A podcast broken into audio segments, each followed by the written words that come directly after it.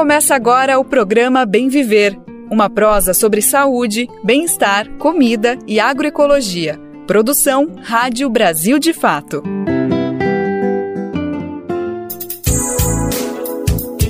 Segunda-feira, 27 de fevereiro de 2023, penúltimo dia do mês. Se o ano já parece que passa rápido em fevereiro, então parece mais ainda, né? Porque o mês é tão curtinho, passa voando. A gente está chegando por aqui com mais uma edição do nosso programa Bem Viver, produzido pelo Brasil de Fato. A nossa prosa de todos os dias, que só tem graça porque tem você aí do outro lado. Eu sou a Nara Lacerda e te faço companhia na próxima uma hora. Vamos conversar muito, debater assuntos importantes para o nosso cotidiano e continuar nessa caminhada em busca do bem viver e da justiça social. Hoje, o nosso programa está recheado de informação e prestação de serviço. Vamos conferir o que vem por aí, porque tá só começando. Soja livre de transgênicos. Trabalhadores sem terra mostram que é possível produzir o grão mais exportado pelo Brasil de um jeito mais sustentável. A primeira festa da colheita do alimento foi realizada nesse final de semana no Paraná e o Brasil de fato foi lá conferir tudo de perto. Você já ouviu falar em biodigestores? Vamos conhecer essa tecnologia social que consegue transformar dejetos de animais e restos de alimentos em gás de cozinha. Direito violado. Mais de 30 milhões de crianças e adolescentes vivem em situação de pobreza no Brasil. Na entrevista de hoje, a gente fala sobre os caminhos para reverter esse cenário preocupante. E tem coluna do Mozart e música no final do nosso programa. Brasil de Fato 20 anos. Apoie e lute.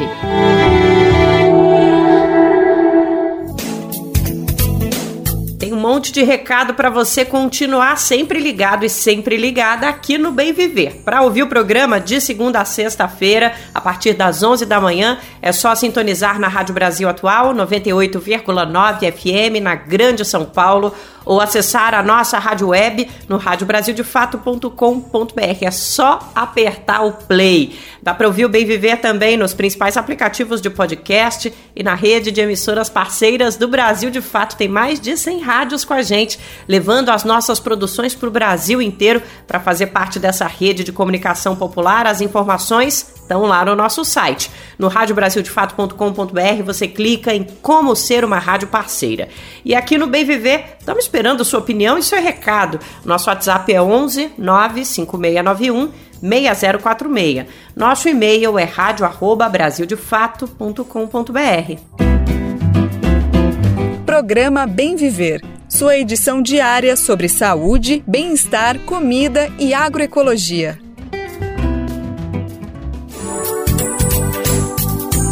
Você já viu uma plantação de soja? Enormes campos verdes de encher os olhos. Se você já passou pelas estradas da região centro-oeste, certamente se deparou com uma dessas lavouras que, de tão grandes, a gente até perde de vista. A soja é o principal produto agrícola exportado pelo Brasil. É um dos grandes orgulhos do agro, mas não é alimento para o povo brasileiro. Grande parte da produção vai para outros países como matéria-prima para a fabricação de ração, por exemplo. Um negócio muito lucrativo, mas que tem um custo ambiental bem alto. A expansão das áreas de cultivo tem levado ao desmatamento de florestas. Os agrotóxicos utilizados em excesso, por sua vez, causam contaminação do solo. A soja do agro é transgênica. Isso significa que se trata de uma semente que passou por uma modificação genética, com o objetivo principal de aumentar a produção. Especialistas argumentam que a transferência de genes de uma espécie para outra pode provocar contaminação dos ecossistemas e comprometer a biodiversidade. Um dos maiores receios é que numa plantação essas sementes modificadas sejam levadas pelo vento, pela chuva, para áreas de espécies silvestres, afetando as plantas nativas e a saúde de animais. Além de tudo isso, a gente ainda nem conhece todos os efeitos colaterais desses organismos modificados. Bom, a gente está falando tudo isso para dizer que dá para fazer diferente. É possível sim produzir soja de um jeito mais sustentável, sem causar todos esses impactos ao meio ambiente e colocar em risco a saúde das pessoas. Um exemplo disso é o cultivo realizado em assentamentos e acampamentos do MST, o Movimento dos Trabalhadores Rurais Sem Terra. Essas comunidades produzem a soja convencional, livre de transgênicos. Nesse sábado, dia 25, o assentamento Fidel Castro, em Centenário do Sul, no Paraná, realizou a primeira festa da colheita da soja convencional. Nosso repórter Lucas Weber foi lá para acompanhar tudo de perto e conta pra gente agora como foi esse evento. Oi, Lucas. Oi, Nara. Oi para todo mundo que está acompanhando o Bem Viver. Sábado foi um dia bem especial para toda a região norte do Paraná. O acampamento Fidel Castro, que fica na zona rural da cidade de Centenário do Sul, realizou a festa da colheita. Como você já comentou, foi o início da colheita de 200 hectares de soja não transgênica, tudo plantado por agricultores e agricultoras sem terra da região. Eu acompanhei todo o evento, que contou com a participação de dois ministros do governo Lula, Paulo Teixeira do Desenvolvimento Agrário e Agricultura Familiar, e Carlos Fávero, da Agricultura e Pecuária. No total, cerca de 3 mil pessoas passaram por aqui, Nara. Para entender a importância desse evento, a gente conversou com o Diego Moreira. Ele é membro da Direção Nacional de Produção do MST e uma das lideranças do movimento na região. Ele explica que a plantação de soja não transgênica tem um grande significado por trás. Nós entendemos que a soja como um alimento, ela é uma, uma, um alimento e uma proteína importante no combate à fome no mundo. Então eu acho que em algum momento, com muitas razões, nós tratamos a, a soja do, com um certo preconceito.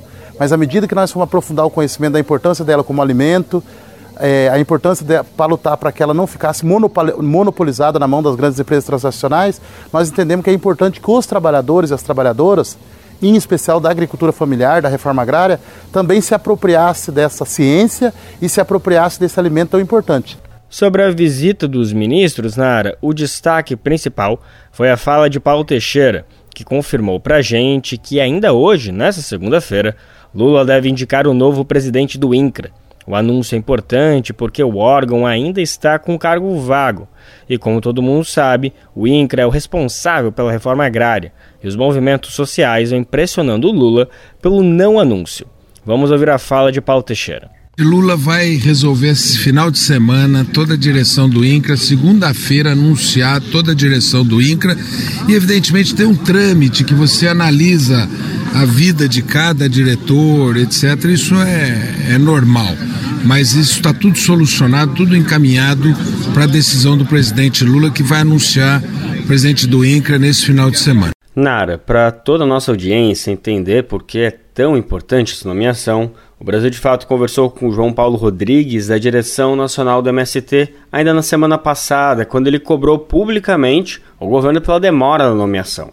A nossa reportagem conversou com a liderança que explicou melhor porque o MST está pedindo urgência no tema. O problema é que já estamos indo para os 60 dias de governo e algumas áreas com mais sensibilidade já tomaram decisão e nós ainda estamos sem presidente do INCRA.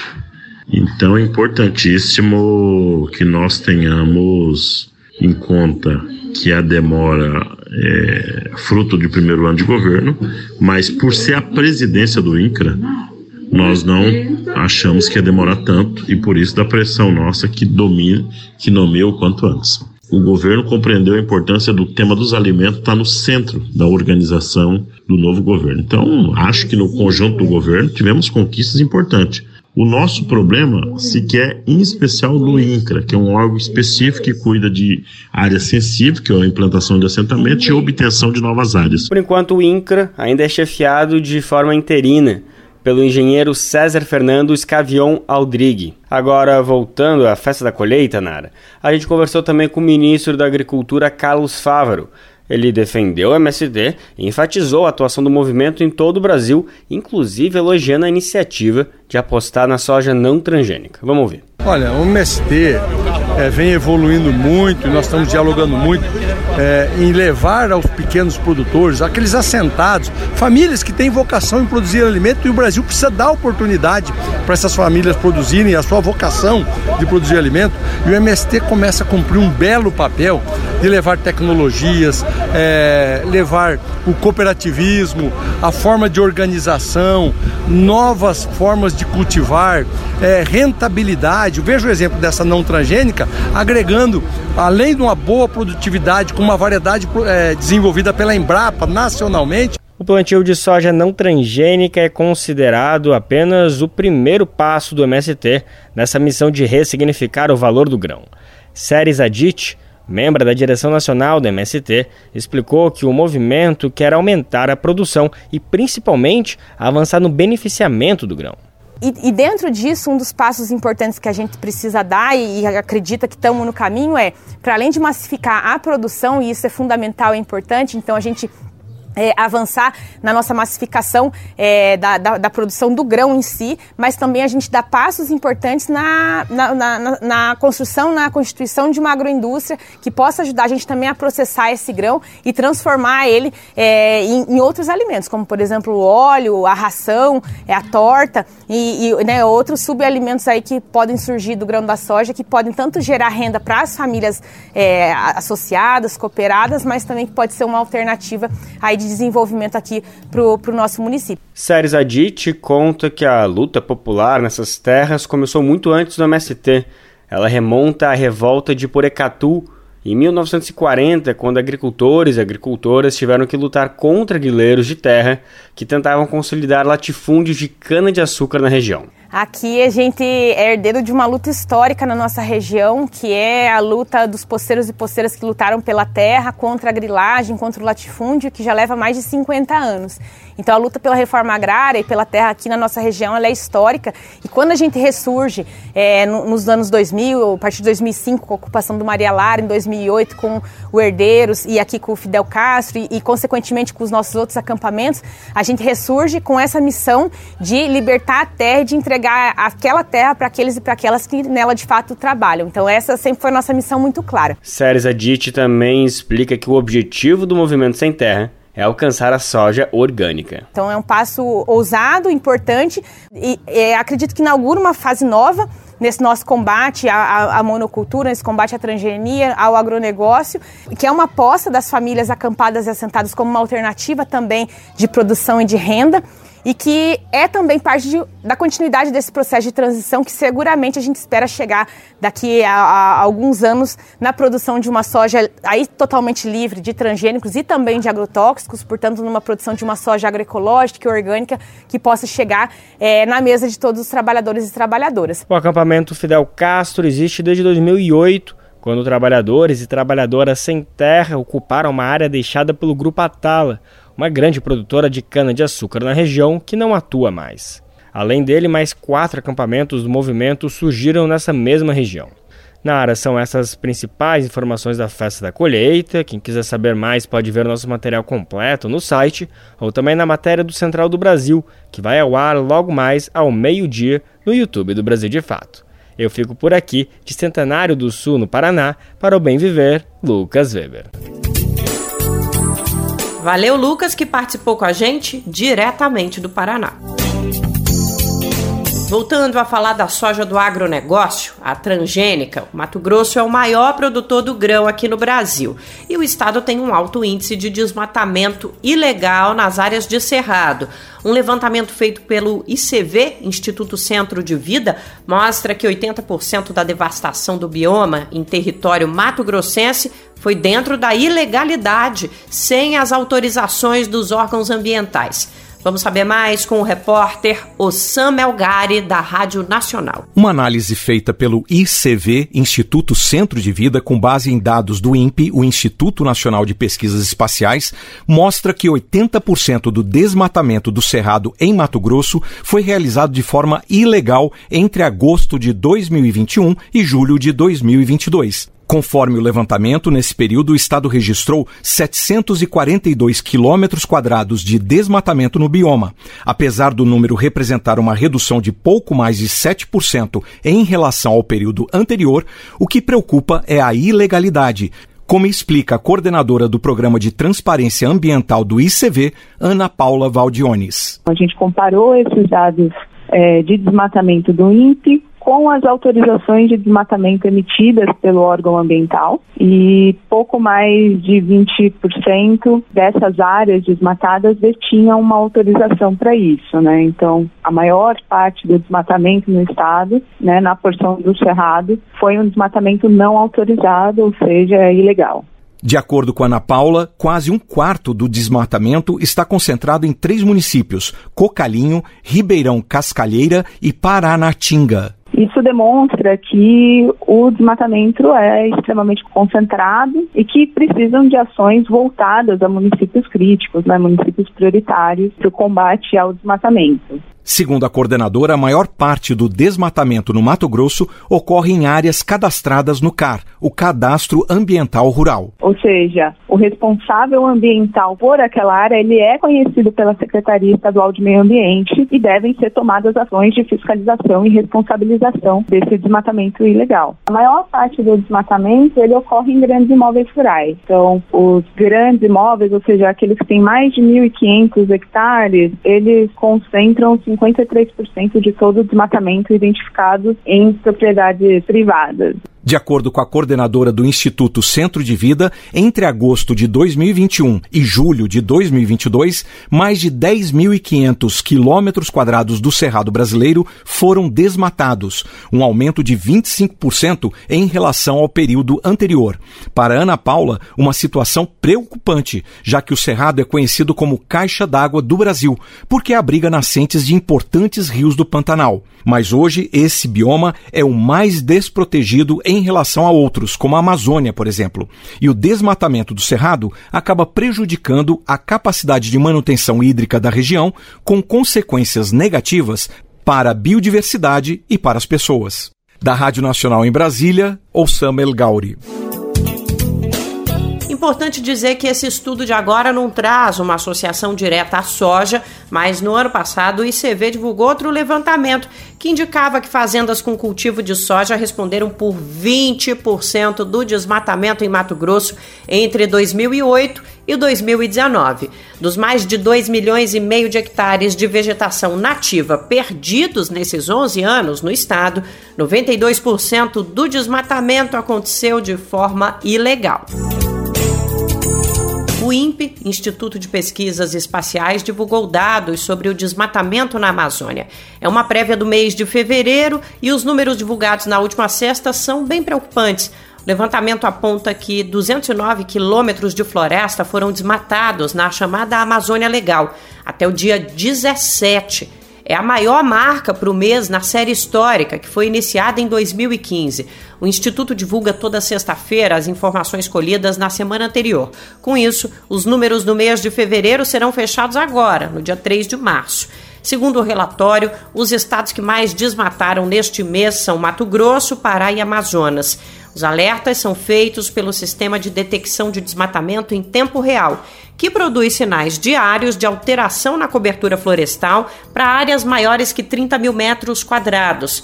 A Amazônia Legal corresponde a 59% do território brasileiro, engloba a área total de oito estados, Acre, Amapá, Amazonas, Mato Grosso, Pará, Rondônia, Roraima e Tocantins e uma parte do Maranhão.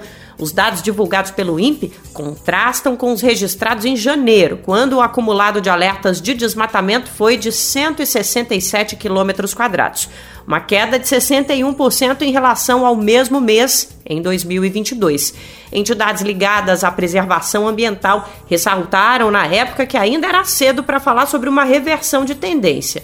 E parece que estavam certas, né? Você está ouvindo o programa Bem Viver uma prosa sobre saúde, bem-estar, comida e agroecologia.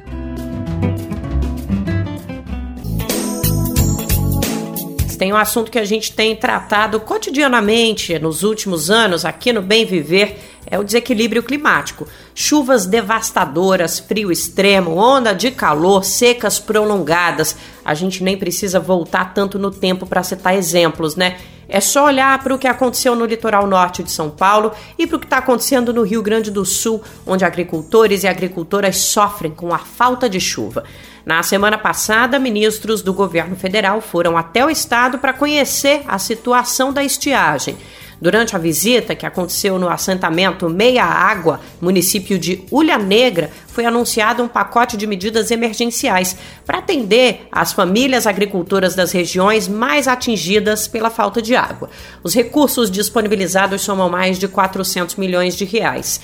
O ministro do Desenvolvimento Agrário, Paulo Teixeira, destacou que os recursos estão disponíveis para uso imediato. Esses recursos federais vão ser destinados à defesa civil, ao financiamento agrícola e a reforços no programa Bolsa Família. Esses recursos já estão disponíveis no curtíssimo prazo, tanto os agricultores já podem acessá-los, como as prefeituras e o Estado também poderão acessá-los. E ao mesmo tempo, nós agora, junto com o governador e com as entidades do campo, definir outras questões importantes para o enfrentamento da seca e da estiagem aqui no Rio Grande do Sul. A região de Ulha Negra foi escolhida para o anúncio por ser uma das mais prejudicadas pela falta de água no estado, devido à estiagem combinada com o avanço da mineração. O resultado, em épocas como essa, é a redução drástica dos reservatórios de água para o consumo humano e de animais, além da baixa ou até mesmo inexistente produtividade de alimentos, o que acaba impactando na renda das famílias e na economia local.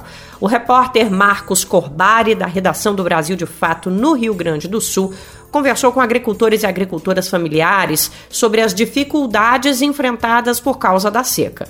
Roselaine Sausen é agricultora no assentamento Meia Água, produtora de leite. Ela relata o sofrimento humano e animal diante do cenário. Esse ano mesmo já é maior do que os outros anos, né? A produção de leite diminuiu 80%.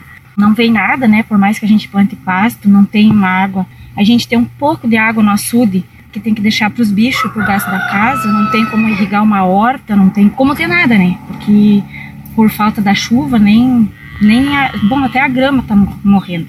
Então não, não tem, não tem um milho, não tem um pasto, não tem uma comida para os bichos. Então é bem complicado. João Sirinei também é produtor de leite e de gado de corte. Segundo ele, a região sofre com a variação climática, já tendo presenciado estiagens severas, mas também períodos de excesso de chuva. Esse nosso local aqui é bastante assim, é, ela não é normal. Quando é seca, é bastante seca quando é chuva, é bastante chuva. É uma área que nós precisamos assim das autoridades olhar para nós já com mais um olhar diferente, diferenciado, por causa das nossas dificuldades, que não é de agora. Né? Eu, eu já sou de 89, sou o meu pai, a minha mãe, a minha mãe mora lá em na conquista da fronteira e a estiagem sempre nos vem vem assim ó prejudicando muito vem nós o gado, eu que lido com, sou produtor de leite e lido também com gado de corte. Para o dirigente do MPA, Movimento dos Pequenos Agricultores, Adilson Issust, a sequência de temporadas de estiagem no estado castigam principalmente os pequenos agricultores, os assentamentos e áreas quilombolas. Então a gente vem é, acompanhando esse período do conjunto de estiagem que vem ah, atingindo os pequenos agricultores, né, que é as, os assentamentos, as comunidades quilombolas. Também a gente está acompanhando esse processo de negociação junto ao governo federal e estamos assim muito confiantes, valorizando muito pelo fato do governo, né, é, disponibilizar a vinda dos ministros aqui para reconhecer essa realidade. Então, no primeiro aspecto, na questão da, da pauta ambiental, acho que o governo tem que dar uma resposta em, em medidas estruturais que vai reverter isso a médio e longo prazo mas também há uma necessidade imediata é, das famílias de ter é, programas que vão auxiliar de forma emergencial. Então a gente está confiante no aspecto do governo lançar a questão do, do, do fomento que a gente está negociando, a questão das famílias mais de baixa renda, também algum recurso que vai estar dando um suporte para essas famílias e também um crédito emergencial. Durante a visita da comitiva foi apresentado um diagnóstico da grave situação da região, que vai desde pastagens secas e quebras de produção à falta de água para consumo humano e dívidas com bancos. Na ocasião, o governo federal também anunciou um grupo de trabalho para a construção de um plano de curto e médio prazo para o combate à estiagem no sul do país. Vamos seguir no campo. Agora, para prosear sobre uma experiência sustentável que foi desenvolvida por necessidade. É quase sempre assim, né? A compra do gás de cozinha tem um peso grande no orçamento das famílias que vivem em situação de vulnerabilidade. E foi aí que surgiu a ideia de criação de uma tecnologia chamada biodigestor. É uma ferramenta capaz de converter resíduos orgânicos, como dejetos de animais e restos de alimentos, em biogás que pode ser utilizado num fogão, por exemplo, substituindo o botijão. E não pensa que isso é ideia utópica, não, que é só no papel, mas na prática não funciona. Pelo contrário, no Piauí, por conta de uma mobilização do MAB, Movimento dos Atingidos por Barragens, o governo do estado está construindo biodigestores em comunidades rurais.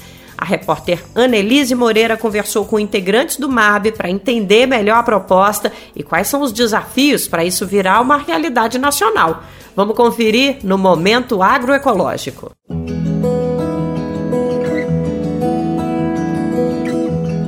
Momento Agroecológico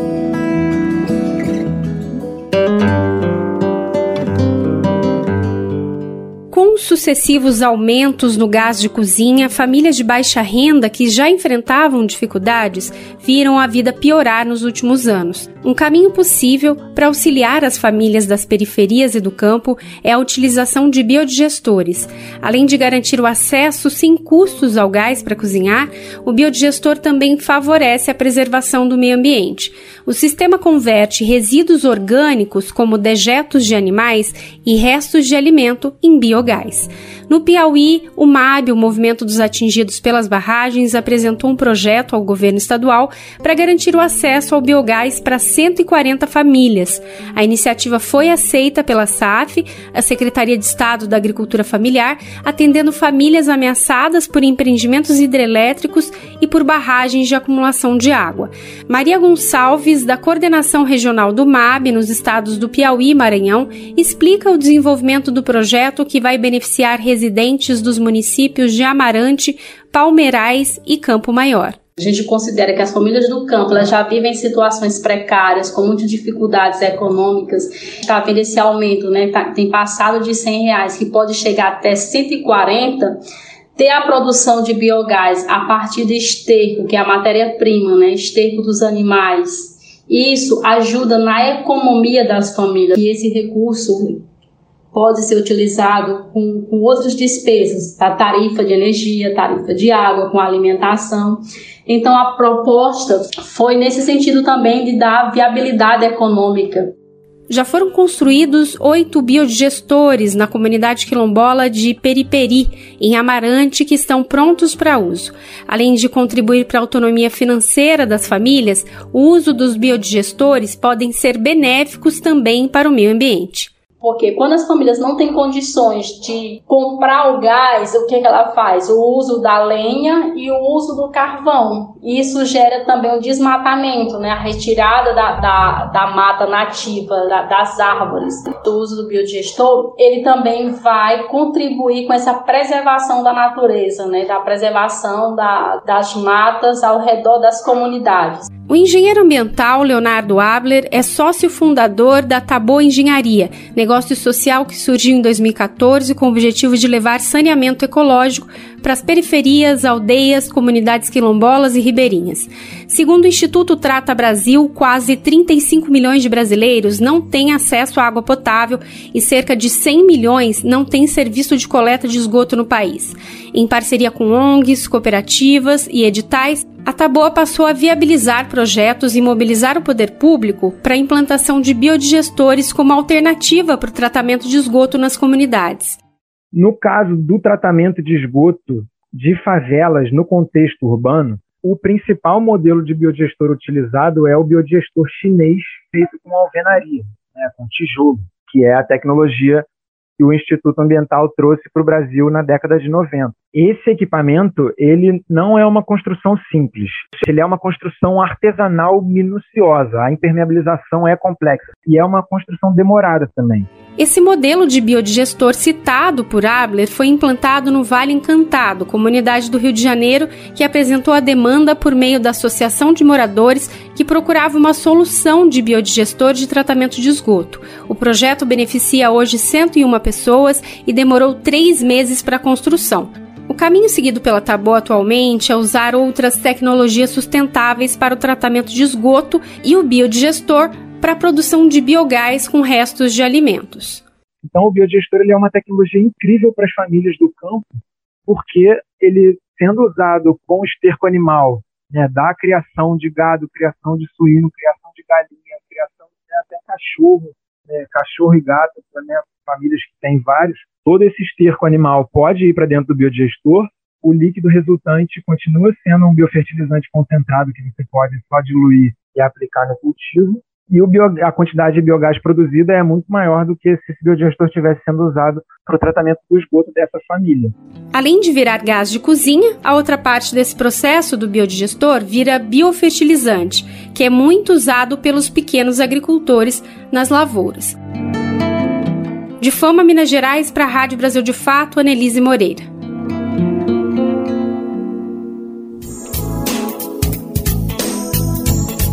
Para ouvir de novo, recomendar para alguém e conferir as outras edições do quadro Momento Agroecológico, vai lá no radiobrasildefato.com.br. Qual foi a última vez que você ajudou a salvar uma vida?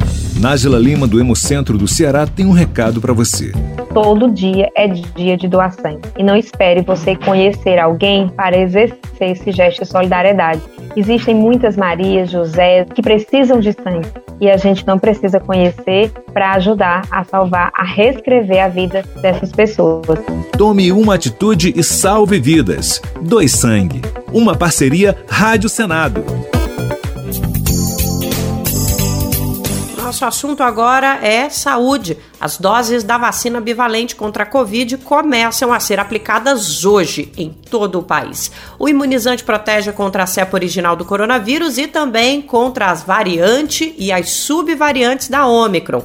Nessa primeira etapa, as doses vão ser disponibilizadas para grupos prioritários. Quem traz mais informações é a Priscila Mazenotti, da Rádio Nacional em Brasília. A partir desta segunda-feira, quem faz parte do grupo prioritário já vai poder tomar a vacina bivalente contra a Covid.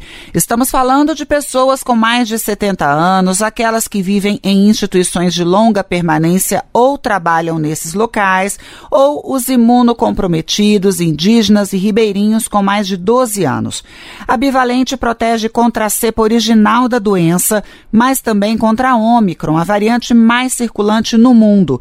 Importante ressaltar que essa vacina é uma dose de reforço, ou seja, só vai poder se imunizar com ela quem já tomou pelo menos as duas primeiras doses básicas da vacina. Caso contrário, é preciso primeiro cumprir essa etapa, como explica o diretor da Sociedade Brasileira de Imunizações, Juarez Cunha. Só vai poder fazer a bivalente quem, no mínimo, fez o esquema primário, o esquema de duas doses que a gente considera como o esquema primário. Quem não tomou ou quem não completou o esquema tem que completar o esquema com a monovalente para depois daí fazer a bivalente. Outros grupos prioritários serão incluídos aos poucos no esquema. Em março, teremos, a partir do dia 6, a vacinação daqueles entre 60 e 69 anos e das grávidas ou que foram mães há pouco tempo, a partir do dia 20. E depois de 17 de abril, para os trabalhadores de saúde, pessoas acima de 12 anos com deficiência permanente, a população privada de liberdade ou adolescentes cumprindo medida socioeducativa e os funcionários desses locais locais. O Dr. Juarez Cunha, da Sociedade Brasileira de Imunizações, deixou bem claro que as pessoas que estão nos grupos e não atualizaram a caderneta de vacinação não devem esperar chegar a vez de tomar a bivalente para ir ao posto de saúde. Lembrar que as pessoas que se elas já fazem parte do grupo que tem a recomendação do primeiro reforço ou do segundo reforço, que elas coloquem em dia, que não fiquem esperando a bivalente, porque a vacina monovalente continua protegendo, ah, em especial, as formas graves e a morte. Né? Então, mesmo agora, a gente começando com esses grupos, para importar mais doses e ampliar a faixa etária para bivalente, vai demorar um tempo. Então, as pessoas têm que estar em dia e têm que estar vacinadas com o que está sendo disponibilizado e recomendado. E, claro, em caso de dúvidas, procurar uma unidade de saúde de sua cidade. Serão quase 60 milhões de doses disponíveis para os 54 milhões de pessoas que fazem parte desses grupos. Da Rádio Nacional em Brasília, Priscila Mazenotti. A gente vai seguir atualizando esse calendário de vacinação e reforçando sempre a orientação para buscar um posto de saúde e completar o esquema vacinal se você tiver doses pendentes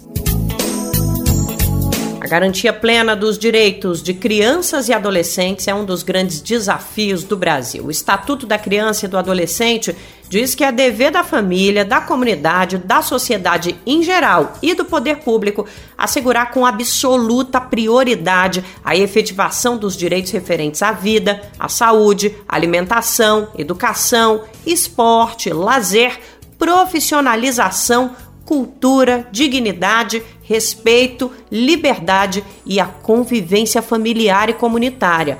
Mas na prática não é bem assim. Um dos fatores que comprovam a realidade, bem diferente do que prevê a legislação, é a situação de pobreza vivenciada por essa parcela da população. Segundo o um relatório divulgado neste mês pela Unicef, Fundo das Nações Unidas para a Infância, 32 milhões de meninos e meninas vivem na pobreza no país. Esse número representa 63% do total de crianças e adolescentes. A pesquisa destaca que a pobreza nessa fase da vida vai além da renda, inclui aspectos como estar tá fora da escola, viver em moradias precárias, não ter acesso a água, saneamento, não ter alimentação adequada e estar tá submetido ou submetida ao trabalho infantil. O repórter Lucas Weber conversou com a advogada Mariana Zan, do Instituto Alana, para entender melhor esse cenário e principalmente como o Brasil chegou até ele. O principal alerta é de que a situação pode ser ainda pior, uma vez que o relatório apresentado traz dados de 2019, período anterior à pandemia. O Lucas volta ao Bem Viver de hoje e nós vamos conferir essa conversa a partir de agora. O Bem Viver agora tem o prazer e a honra de conversar com a pesquisadora Mariana Zan. Ela é advogada na matriarcal jurídica do Instituto Alana. A gente vai falar agora sobre o recente estudo divulgado pela Unicef que amonta, que aponta a situação que especialmente crianças e adolescentes enfrentam no Brasil. A gente vai discutir bastante os dados, mas principalmente como a gente chegou nessa situação e que medidas urgentes a gente precisa tomar para sair desse cenário drástico que o Brasil enfrenta hoje. Mas antes de tudo, eu quero te cumprimentar, Mariana, agradecer mais uma vez a sua disponibilidade. Vai ser uma honra poder conversar contigo sobre esse assunto, viu? Lucas, obrigada. Eu quem agradeço pelo convite, pela oportunidade, também é, agradeço a quem nos ouve. Perfeito, muito obrigado. Mariana, eu acho que é importante eu já trazer um pouquinho dos dados, para quem está ouvindo e ainda não sabe. Uh, o estudo da Unicef aponta que seis entre dez crianças e adolescentes brasileiras convivem com um ou mais aspectos da pobreza que eles apontam como trabalho infantil, privação de acesso à moradia digna, água, saneamento, informações, renda, alimentação e educação. Em números absolutos, isso significa 32 milhões de pessoas, 32 milhões de crianças e adolescentes, 63% dessa população do Brasil. É muita coisa. Eu acho que antes da gente entrar um pouquinho e entender o que, que significa esse número, tem uma questão que eu acho pertinente a gente começar a falar, que é o seguinte: a própria Unicef fala que esses dados consolidados se referem a 2019. Alguns dados ainda já falam de 2020, 2021 até 2022, mas assim, o grosso, o principal, o que, que a Unicef está defendendo é que esses números são de 2019, ou seja, a gente não está levando em conta nem a pandemia, nem uma série de desmontes que vieram a partir desse ano, durante a última gestão federal. Então, acho que a, a, primeira pergunta que eu queria entender, Mariana, é se a gente pode dizer que esses dados, na verdade, estão até desatualizados. Talvez o cenário seja até pior, mais drástico do que isso. Bom, Lucas, eu acho que é uma boa forma da gente começar a falar então sobre a realidade de crianças e adolescentes brasileiros e brasileiras. É, esses dados, essa pesquisa da, da Unicef, ela trouxe né, uma sequência de anos e que alguns aspectos ultrapassaram 2019, mas esse que você trouxe em específico até 2019. Então, a gente está falando realmente de um contexto pré-pandemia. E a pandemia foi um marco é, desolador na vida de brasileiros e brasileiras, incluindo crianças e adolescentes. Nós estamos falando de aprofundamento e acentuação de desigualdade social, nós estamos falando de aprofundamento da pobreza, de ciclos de pobreza, é, da fome. Quero lembrar que o Brasil retornou ao mapa da fome um pouco antes da pandemia, e com a pandemia, o cenário da fome no Brasil se acentuou drasticamente. E eu acho importante trazer uma informação também que não pode ser esquecida.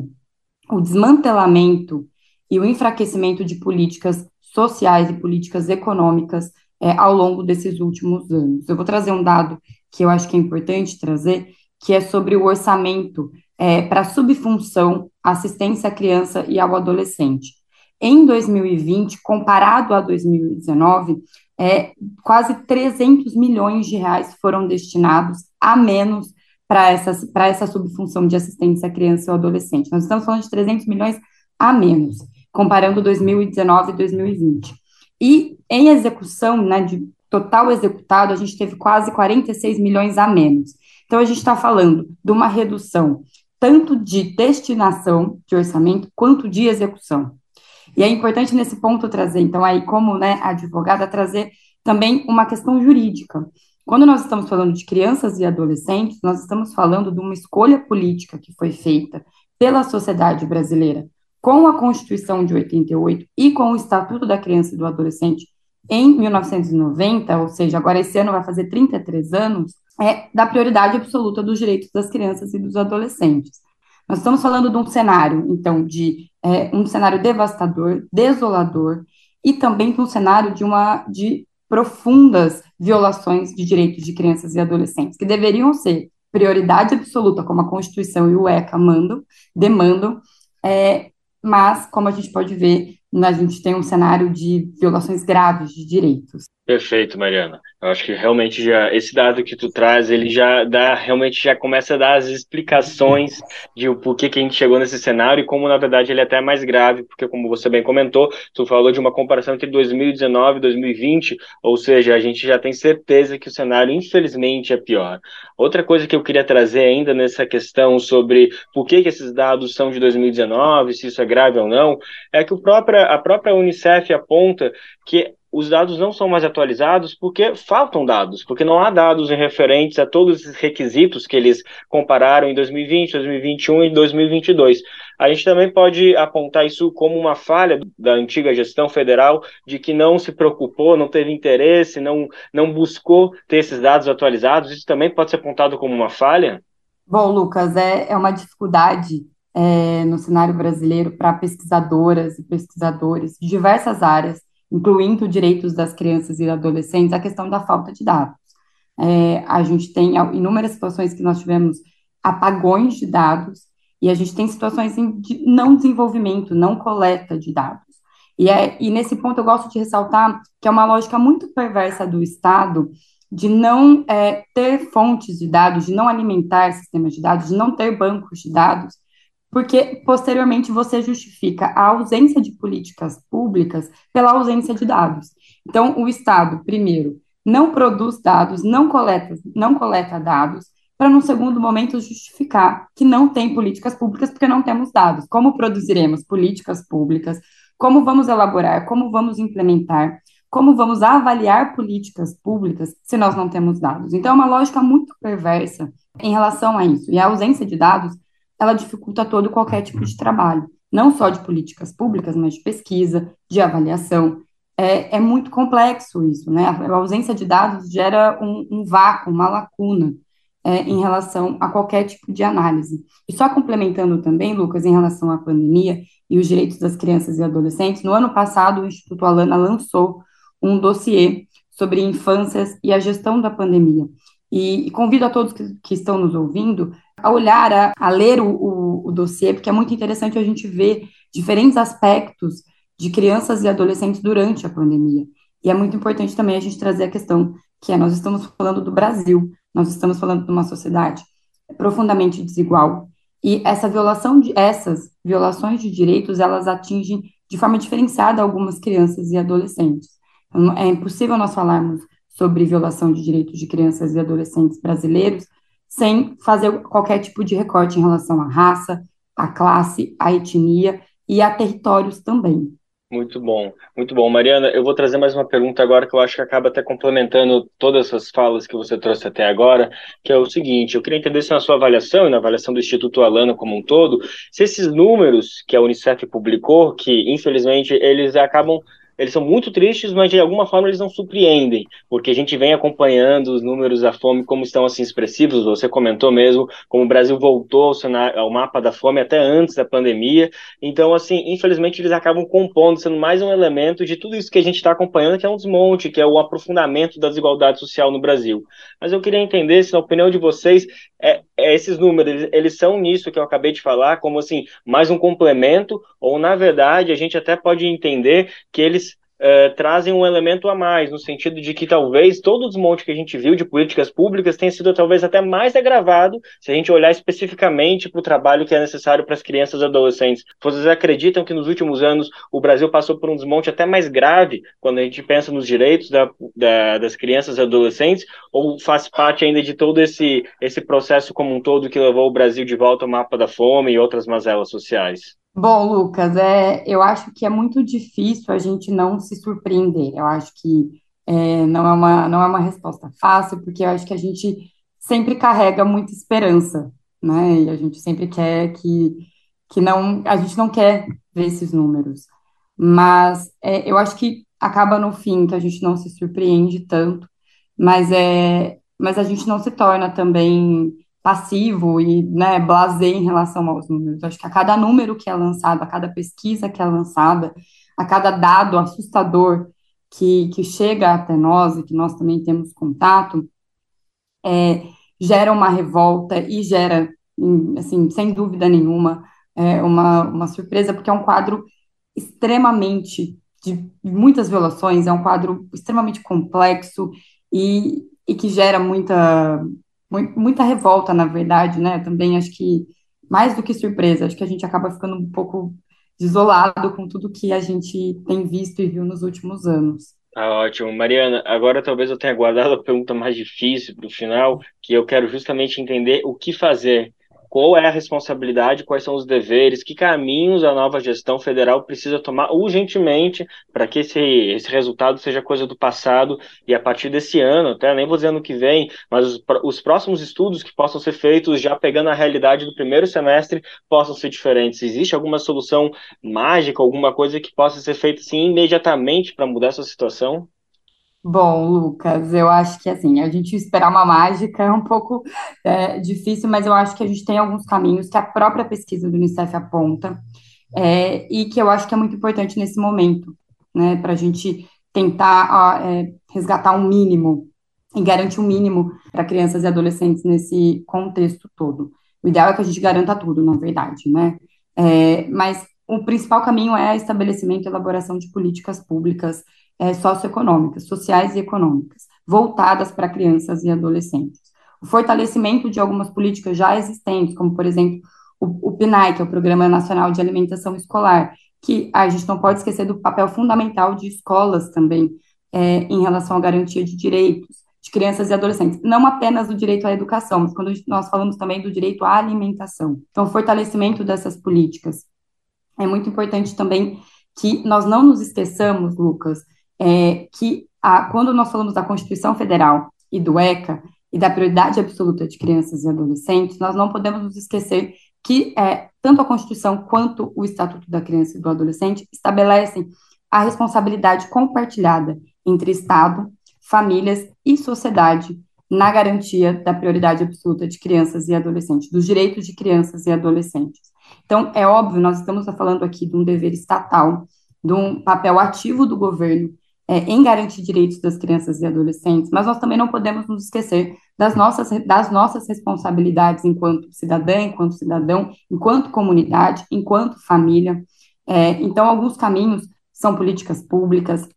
Nós temos também que fortalecer a pesquisa. É, as pesquisas apontam caminhos, as pesquisas trazem dados, isso é fundamental também para o Poder Executivo. Então, alguns caminhos que já vêm sendo tomados, que já vêm sendo estudados, acho que é, isso é importante quando nós falamos nesse primeiro momento de, de tentar recuperar e de tentar garantir direitos de crianças e adolescentes nesse cenário que foi devastador. Perfeito. E acho que, Mariana, a gente está ressaltando tanto assim, o porquê que é urgente. Tem uma frase que eu queria só trazer para fechar a nossa entrevista aqui, que eu ouvi justamente de pesquisadores e pesquisadoras que se debruçam sobre a infância e adolescência, é que a gente, infelizmente, é acostumado a falar que as crianças são o futuro do Brasil, mas na verdade elas são o presente, né? A gente não tem que ficar se preocupando em que cenário que elas vão crescer, mas sim que cenário elas estão vivendo. Então, quando a gente se depara com esses números aqui, a gente pensa, olha, é algo que a gente não tem que pensar como essas crianças vão crescer a gente tem que pensar como essas crianças estão vivendo nesse exato momento. Exato, Lucas. Eu quero ressaltar, né, que é a gente pensar, obviamente, nas futuras gerações, mas nós temos que pensar nas crianças de agora também, né, adolescentes de agora também. E eu acho que, para finalizar e ressaltando, né, no contexto que você trouxe essa frase, é que nunca é tarde demais, mas quanto antes, melhor. Então, a gente tentar fazer o máximo possível agora para as crianças e adolescentes de agora, também pensando, nunca perdendo de vista, obviamente, as futuras gerações. Tá ótimo. Mariana, te agradeço mais uma vez. É um assunto super duro. A gente fica aqui trazendo esses números, às vezes de uma maneira até muito como dados, mas no fundo a gente está falando de pessoas, de crianças e adolescentes que estão precisando urgentemente ouvir tudo isso que você está trazendo para que realmente o governo ponha em prática mudanças efetivas e imediatas. Então, agradeço mais uma vez a sua disponibilidade para conversar com a gente e trazer de maneira tão didática o que, que a gente precisa ouvir e fazer de maneira efetiva. Lucas, eu quem agradeço, é isso, acho que é, são dados muito duros e, e devastadores para a gente, assustadores, mas é também sempre se lembrar que não é não falando que eles vão deixar de existir. Quanto mais a gente fala, mais a gente consegue é, mobilizar, se articular para combater essas violações de direitos de crianças e adolescentes no Brasil. Agradeço a oportunidade, Lucas. Nós acabamos de conversar com a pesquisadora Mariana Zan, ela é advogada na matriarcal jurídica do Instituto Alana. De São Paulo, da Rádio Brasil de Fato, Lucas Veda. Valeu, Lucas, e obrigada, Mariana. O cenário é realmente muito preocupante. Esse relatório da Unicef também aponta que em 2021 o percentual de crianças e adolescentes que viviam em famílias com renda abaixo da linha da pobreza alcançou o maior nível dos últimos cinco anos, 16,1% contra 13,18% em 2017. O contingente de menores privados e privadas de renda necessária para uma alimentação adequada passou de 9 milhões e 800 mil em 2020 para 13 milhões e 700 mil em 2021, um salto de quase 40%.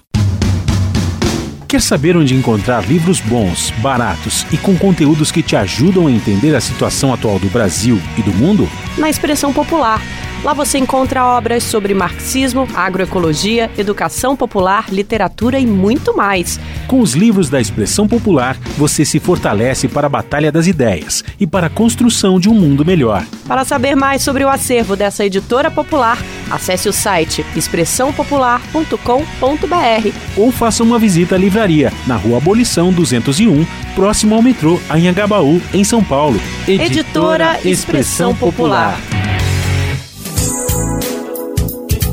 Em reta final, o nosso Bem Viver traz uma história daquelas do nosso contador de causas oficial, Moza Benedito. Todo mundo já deve ter encontrado por aí um personagem como esse da história de hoje, o famoso Pão Duro. Conta pra gente, Moza.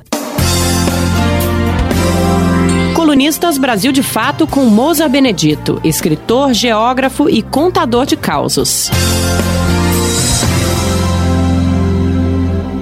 Hoje vou contar uma coisa acontecida no interior goiano. Quando a Deusilva se casou com Jeconias, um viúvo rico, o Desidério ficou satisfeito pela irmã e, no fundo, por ele mesmo.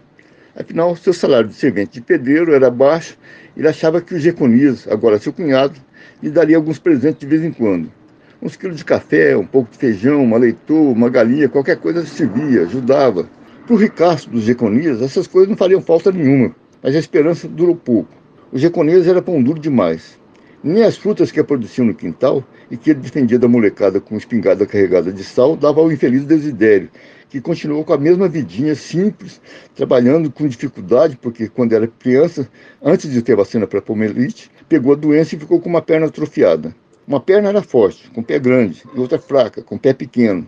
Tinha algumas dificuldades por isso, e carregar peso, por exemplo, era muito difícil para eles. Não suportava muito peso e se cansava rapidamente. Ainda bem que carregava as coisas num carrinho de pedreiro, tijolos, areia, cimento, tudo.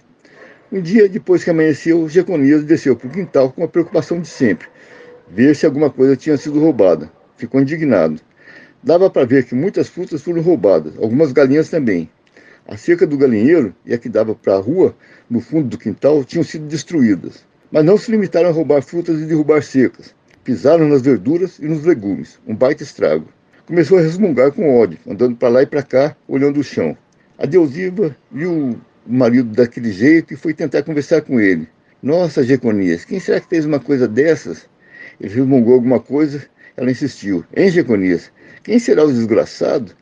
Ele finalmente levantou a cabeça com um olhar irado que fez a Deusiva tremer, mostrou as pegadas e fuzilou. Olha aqui os rastros. Tudo foi levado num carrinho de mão.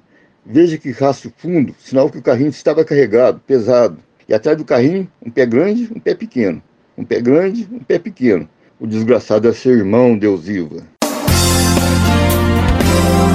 Você ouviu o escritor Mousa Benedito, geógrafo e contador de causos.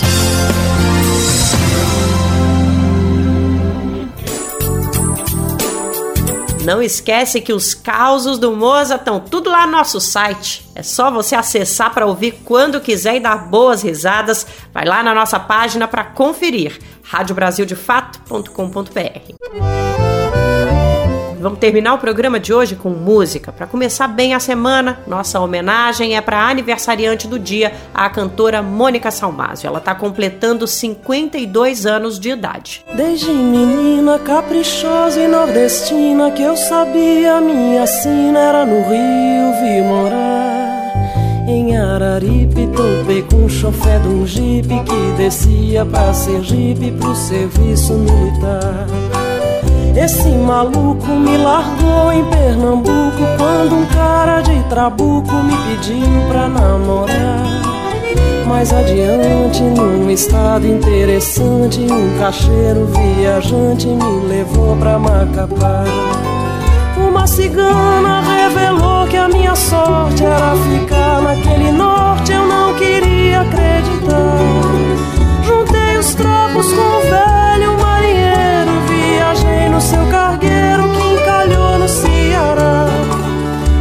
Voltei pro crato, fui fazer artesanato de barro bom e barato pra mod economizar. Eu era um broto e também fiz muito garoto, um mais bem feito que o outro, eles só faltam falar. Juntei a prole, me atirei no São Francisco, enfrentei raio, purisco, correnteza e coisa lá. Ainda arrumei um artista em Pirapora Mais um filho e vim-me embora Cá no Rio vim parar. Veio Ipanema, foi que nem bebê Jurema Que cenário de cinema, que poema beira-mar E não tem tira, nem doutor, nem ziquezira Quero ver quem é que tira nós aqui desse lugar e não tem tira, nem doutor, nem ziquezira. Quero ver quem é que tira nós aqui desse lugar. A artista é reverenciada pela técnica vocal indiscutível e pela sofisticação musical, sem dúvida uma das maiores intérpretes da nossa música ao som de A Violeira, composição de Chico Buarque e Tom Jobim, na belíssima voz de Mônica Salmazo, a gente vai se despedindo do Bem Viver de hoje. Será verdade que eu cheguei nessa cidade pra primeira autoridade resolver me escorraçar? Com a tralha inteira remontar a mantiqueira até chegar na corredeira São Francisco me levar me distrair nos braços de um barqueiro sonso, despencar na Paulo Afonso, no oceano me afogar. Perder os filhos em Fernando de Noronha e voltar morta de vergonha pro sertão de Quixadá. Tem cabimento tormento, me casar com algum sargento e todo sonho. Eu volto amanhã, terça-feira, com mais uma edição inédita do nosso programa. O Bem Viver vai ao ar a partir das 11 da manhã na Rádio Brasil Atual, 98,9 FM na Grande São Paulo e no radiobrasildefato.com.br. Dá para ouvir no Spotify, no Deezer, no iTunes, no Google Podcasts e na rede de emissoras parceiras que estão levando o nosso programa para o Brasil inteiro. Para você saber quem está nessa lista e se o Bem Viver toca toca aí perto da sua cidade, na sua região, vai lá no nosso site e confere a lista completa das nossas rádios parceiras na matéria que sai todos os dias com os principais destaques do Bem Viver. Valeu demais pela companhia. Se você está ouvindo pelas rádios parceiras, pelas plataformas de podcast, na nossa rádio web ou na nossa parceira RBA, não importa. O importante é que você está aqui e essa prosa é muito importante com a sua presença. Este programa teve apresentação de Nara Lacerda e roteiro de Geisa Marques, edição e produção de Lucas Weber, Daniel Lamir e Douglas Matos. Trabalhos técnicos de André Paroche, Adilson Oliveira e Lua Gatinone, coordenação de Camila Salmásio, direção executiva Nina Fidelis e apoio da equipe de jornalismo do Brasil de Fato. A gente volta amanhã com mais prosa aqui no Bem Viver. Não vai faltar. Até lá! Você ouviu o programa Bem Viver uma prosa sobre saúde, bem-estar, comida e agroecologia. Produção Rádio Brasil de Fato.